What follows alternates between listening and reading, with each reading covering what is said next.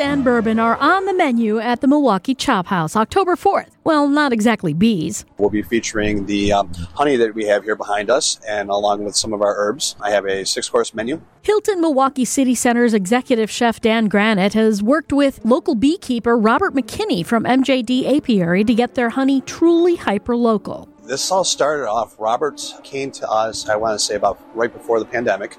He wanted to set up a couple hives. We looked all around the building and wondering where we could possibly do this. And we came up to the structure and it was like, okay, here, let's go ahead and do this. The structure he's talking about is actually the hotel's parking structure.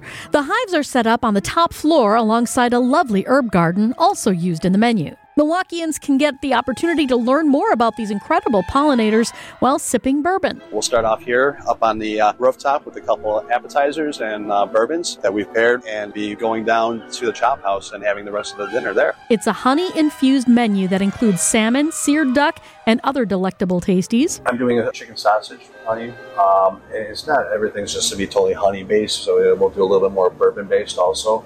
Um, sea bass. Um, so that'll be the honey will be in the sauce, and oh, the dessert, banana bourbon bacon pudding cake. And the type of honey used makes all the difference in the world. Not all honeys are the same. It's really apparent in the rich flavor that comes out of it, and even just some of the tannins that are in the honey itself. Depending upon where the bees are being pollinated from, it can either be really a little bit more bitter, it could be a little bit sweeter, it could be, you know, have a little bit more of a flower type flavor. So it works really well with some of our dishes that we have. Many of the courses are paired with a variety of bourbons and specialty cocktails as well. Some I got to try myself.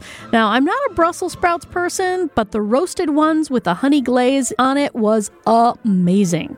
So if you're at all curious about this cool event, we've got all the info you need at WTMJ.com. Debbie Loziga, WTMJ News.